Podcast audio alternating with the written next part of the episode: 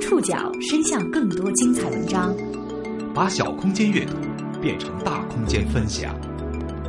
报刊选读，报刊选，把小空间阅读变成大空间分享。欢迎各位收听今天的报刊选读，我是宋宇。今天为大家选读的文章综合了《南方周末》《中国青年报》以及澎湃新闻的内容。最近，欧美科学家的第六次生物大灭绝论引发关注。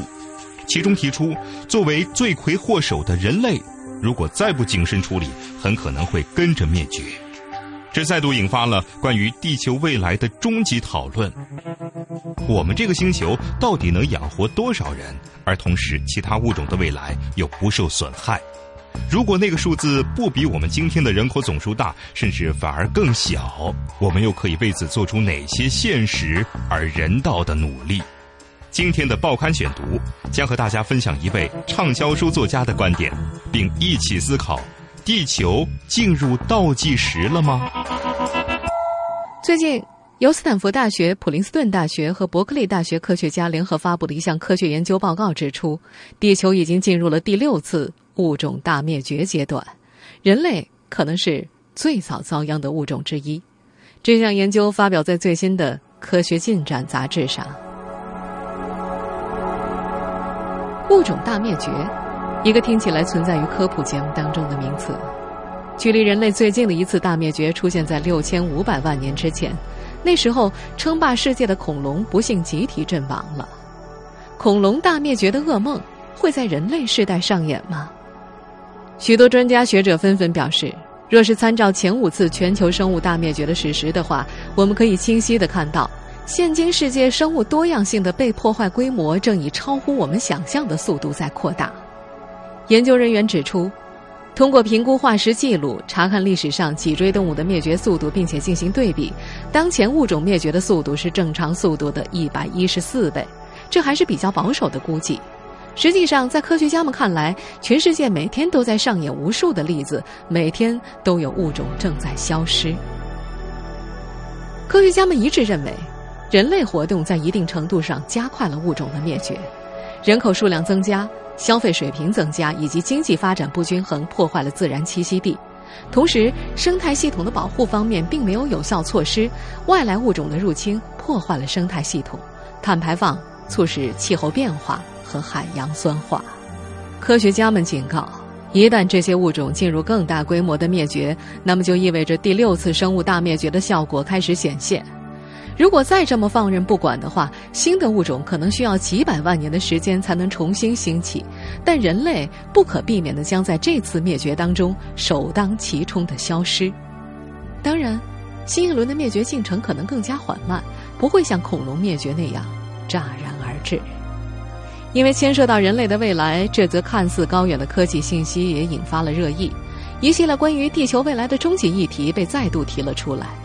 比如，在不损害人类和整个世界未来的前提下，我们这个星球能够养活多少人？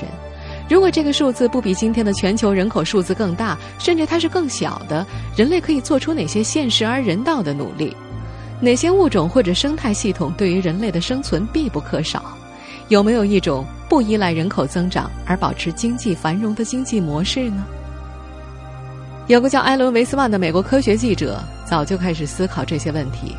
他带着这四个问题走遍了全球二十一个国家，他的旅程始于以色列、巴勒斯坦，终于伊朗，中间到过非洲、亚洲，还在中国逗留了三个星期。这趟问询之旅当中，他与各国的人口学家、经济学家、生态学家、媒体人和普通人深入交流。所有的专家都认为，上述四个问题堪称世界上最重要的问题，但是往往给不出更加明确的答案。因为每一种文明的历史和现状都是复杂的，他把旅途中的所见所思、所闻所想都写进了一本叫做《倒计时》的书里。他希望与更多的人去探讨这四个，即便是最聪明的科学家也难以解答的问题。地球已经超载，几乎所有人都同意这个观点。在此状况之下，人类该做些什么？控制人口论。是否是个最好的选择？报刊选读继续和您探讨：地球进入倒计时了吗？Hi, my name is Alan Weisman. 最近一段时间，科学记者出身的美国畅销书作家艾伦·维斯曼在中国进行巡回演讲。从北京出发，到南京、上海、广州、深圳，写着演讲提纲的稿纸在旅途中被揉得皱巴巴的。六月初的广州，闷热多雨。六十八岁的作者从衬衫口袋里掏出老花镜，开始讲述他的理论。他的那本新书《倒计时：对地球未来的终极期待》是一本讲述人口问题的书籍。这是个老生常谈的问题了。从世界范围来看，如今全球每四点五天就会新增一百万人。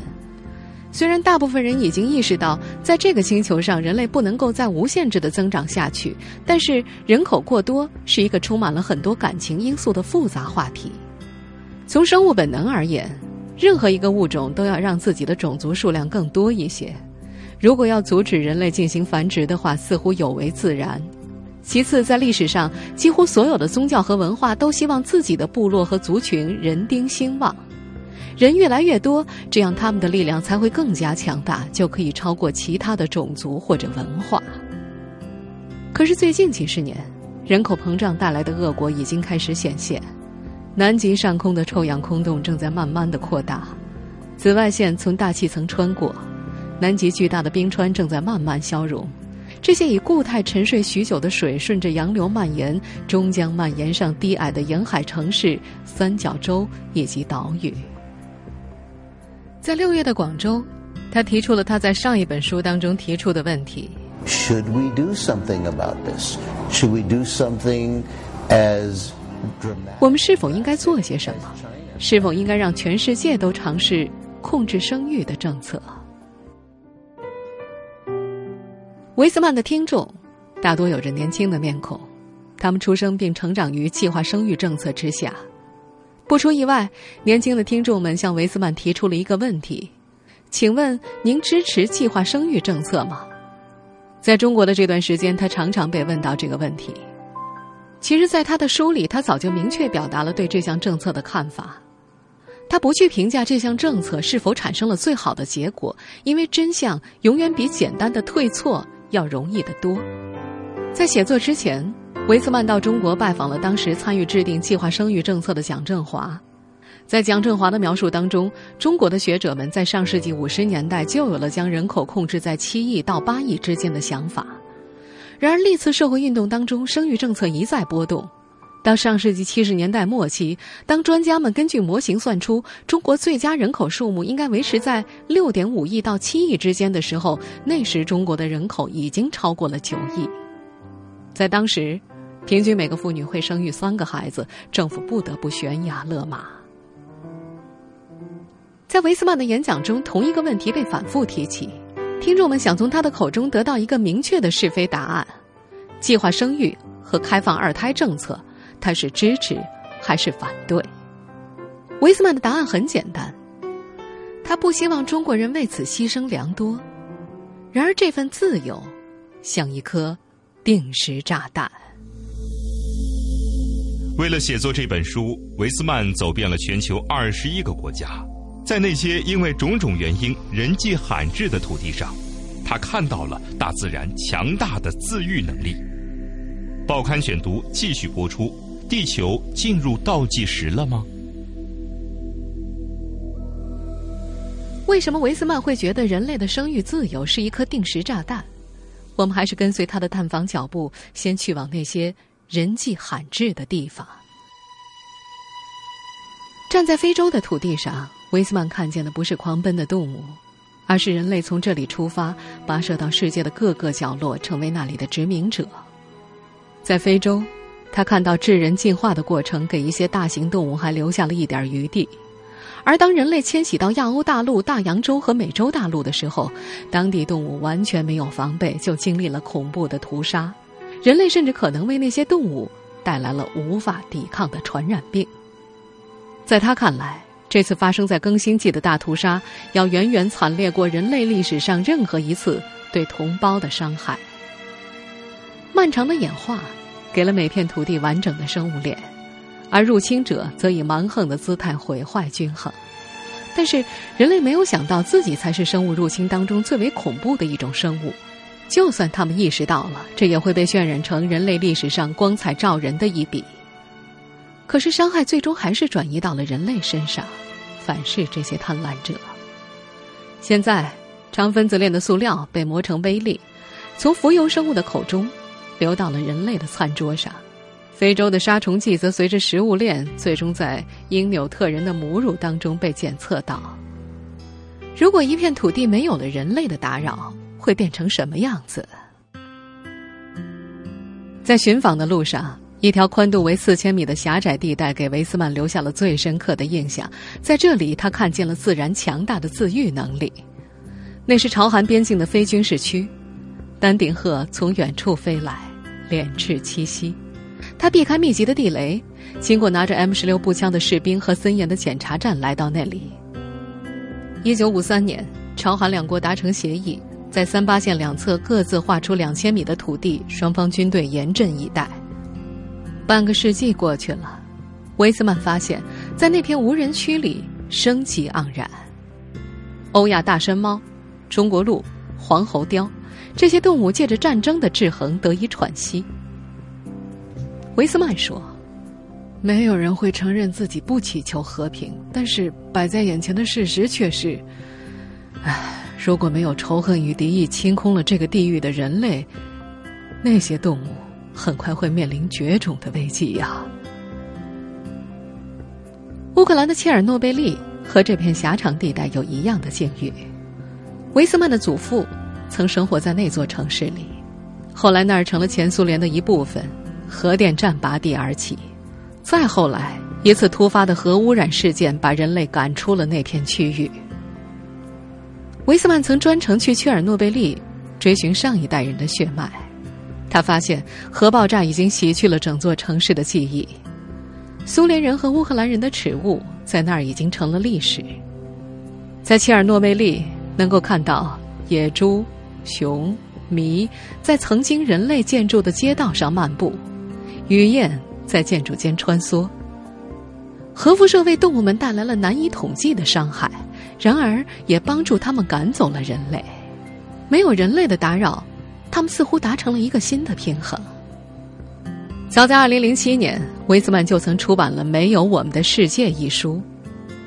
他在书中描绘了一个人类突然灭绝之后的世界。在那本田园牧歌式的非小说图书当中，维斯曼假设了一个思想实验：从理论上把人类从地球上抹去，抹去的原因有可能是一种只有人类才会感染的疾病，把人类全部都消灭了。如果没有人类每天施加给地球这么大的压力，地球是如何自愈和重生的呢？在那本书里，他提出，地球很快就可以恢复成一个美丽的花园，而这一切将会在很短的时间之内就可以发生。一座没有人类进行维护和管理的城市，在五百年内就会变成一片森林。可以想见，二零零七年那本畅销书在美国收获了不少责难。有批评家指出，这本书将为环保主义者招来更多的不满，因为他们关心环境更甚于关心人类。甚至有刻薄的评论家调侃：“想必没有我们的世界才是最好的世界。”但是维斯曼也说，他写那本书的目的不是想要一个没有我们的世界，而是我们怎么和世界和谐相处。The reason that I did this was not because I want a world without us, but because I want one with us. I hope that readers. 我希望读者能够看到地球恢复生机之后的美丽图景。然后问我们如何才能让自己回到这幅图景之中。不过这次是以自然和谐的相处形式，而不是像今天这样总是和自然发生冲突。当然，所谓的人类灭亡运动不过是一项思想实验，但在维斯曼看来，人类的尊严与他们的数目息息相关。报刊选读继续播出：地球进入倒计时了吗？在广州的演讲当中，维斯曼提出了这样一个问题：一个细菌以每分钟一分为二的方式分裂，两个分成四个，四个变成八个，以此类推。如果我们早上往这个瓶子里放入一个细菌，正午的时候瓶子已经满了，那么瓶子半满是什么时候？他自问自答，是在十一点五十九分。实际上，维斯曼提到的这个故事，类似于马尔萨斯提出的人口原理的前提，也就是人口以几何级数增长。马尔萨斯的理论当中还包括了对资源以算术级数增长的假设。当实际人口数目超过资源所能供养的人数的时候，自然规律会自行生效，清除这些多余的生物。他的这个理论在不少国家都遭到批判，原因是马尔萨斯将贫穷归罪于人口增长，而马克思则认为这是为资产阶级脱罪的理由。你赞成人口原理吗？在威斯曼的巡回演讲当中，听众常常会提及这个问题。问问题的人显然带着质疑，甚至优越感。中国人或者说是现代人，确实有底气问出这个问题。技术的提升不断给人以惊喜，让食物在短期之内大幅增长，从而让地球能够养活和生产更多的人口。曾有人预言，人口暴增的印度和巴基斯坦会发生大饥荒。然而，绿色革命却让新增的两亿人口活了下来。绿色革命是一项农业技术推广活动。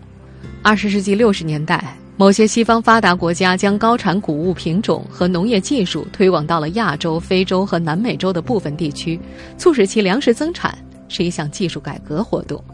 一九六七年到一九六八年，印度开始了靠先进技术提高粮食产量的绿色革命第一次试验，结果粮食总产量有大幅度提高，使印度的农业发生了巨变。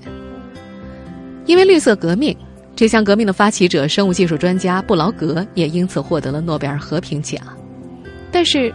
布劳格在获奖发言的时候就已经给出了警告：如果人类想击败饥荒，就必须在控制人口增长和增加粮食产量两方面做出努力。实际上，绿色革命的后遗症早就已经显现，它导致化肥、农药的大量使用和土壤退化。九十年代初又发现高产谷物当中的矿物质和维生素含量很低。用作粮食常因为维生素和矿物营养不良而削弱人们抵抗传染病和从事体力活动的劳动能力，最终又会使一个国家的劳动生产率降低，经济的持续发展受到阻碍。布劳格获得诺贝尔和平奖四十五年之后，维斯曼在印度看到了更加悲观的景象：粮食大量增产需要的水、种子、化肥和劳动力价格飞涨，农民债台高筑。尤其是地下水水位下降，农民要挖更深的井，买更大功率的泵，才能够维持粮食生产。到最后，他们不得不选择喝农药自杀，以逃避债务。印度的农民曾在绿色革命之后为养活了整个国家而自豪，而现在他们却面对一个沉重的现实。维斯曼了解到的数据显示，自从1995年以来，有26万印度农民因为没钱继续挖深他们的水井，或者。完全没有了水资源，而选择了自杀。人类对大自然的消耗很难减少，似乎只有控制人口数目才是解决之道。如何控制呢？依靠严格的政策或法规吗？维斯曼有个重要的发现：鼓励女性接受更多的教育是最好的避孕方法。这又该如何理解？报刊选读继续播出。地球进入倒计时了吗？在全球二十一个国家的探访当中，他发现很多国家都有保持人口数目可持续增长的方法。这些做法不尽相同，却有一点是相似的：他们都从观察和借鉴中国的做法当中受益。他说自己开始理解我们这个世界是多么亏欠中国人民，因为中国人的经历教给大家太多太多了。I began to understand how much the world owes the Chinese people because your experience has so much to teach us. China's lessons will prove. 在写作这本书的过程当中，我发现除了微生物大量滋生之外，我们人类也正在经历着生物学史上最不同寻常的人口激增。它所带来的后果越来越影响着整个世界，而这个过程当中，中国的经验教训是至关重要的。在这位科学记者看来。在控制人口方面，与其通过强制手段，不如采取更加温和的方法。他通过自己的新书抛出了一个至关重要的观点，也就是鼓励女性接受更多的教育，就是最好的避孕方法。他以自己在伊朗的见闻为例。一九八九年开始，伊朗实行计划生育政策，在自愿的前提之下，所有人都能够免费接受节育措施，包括直接绝育的输精管切割和输卵管结扎手术。那时候，在伊朗乡村，骑着小驴、戴着面纱的女医生们，将药箱当中的安全套和避孕药分发给民众。更重要的是，女童接受教育。一九七五年，只有三分之一的伊朗妇女识字；到了二零一二年，伊朗的大学里女学生超过了百分之六十，低于二十六岁妇女的识字率为百分之九十六，在政府中工作的女性超过了三分之一。受过教育的女性不再愿意做生育的工具，工作和教育让他们将更多的时间和精力专注在自己的身上。当内贾德上任的时候，宣布要增加五千万人口时。这些女性马上发起了签名请愿和游行。从家庭和生育死角走出来的女性，不愿意再走回到原来狭隘的世界当中去。维斯曼认为，越多女性接受教育，受教育的程度越高，人口就越加容易控制。但是，维斯曼不得不承认，在人类共同的生存危机面前，短视而善变的政治家才是他最大的障碍。两伊战争时期。伊朗曾经推行两千万人军队计划，将女性的生育年龄从十八岁降为十三岁，结婚年龄更是低至九岁。他们给每个新生儿派发口粮和其他补给。七年之内，伊朗的生育率高达百分之四点二，接近妇女的生育极限。这种状况直到上世纪八十年代末的伊朗计划生育执行之后，才有所缓解。而现在，内贾德的五千万人口增加政策。让这里的免费节育手术彻底停止，女童的结婚年龄又一次被下调到九岁，女童教育也不再如以往那样受到支持。维斯曼曾经特地去采访过去骑着小马将节育用品送往荒漠深处的女医生们，但是发稿时不得不为了他们的安全而将他们的真实姓名隐去。走遍二十一个国家，维斯曼认为。关于地球未来的四个终极议题，他似乎探寻到了三个问题的答案：有没有一种不依赖人口增长而保持经济繁荣的经济模式？在传统观念当中，人口减少，GDP 必然会下降，但是并不意味着每个人的生活质量会下降。威斯曼表示，人口越少，劳动力会越珍贵。在供不应求的情况之下，他们的工资会提高，这就意味着财富不仅不会再聚集到一小撮富人手里，反而会更加公平的在人口中流动。在他看来，这是一种更加健康的经济增长模式。至于不少人所担心的人口老龄化问题，他觉得可以交给时间去解决。三十年之后，人口结构又会重新平衡，在不损害人类和整个世界未来的前提下。我们这个星球能够养活多少人呢？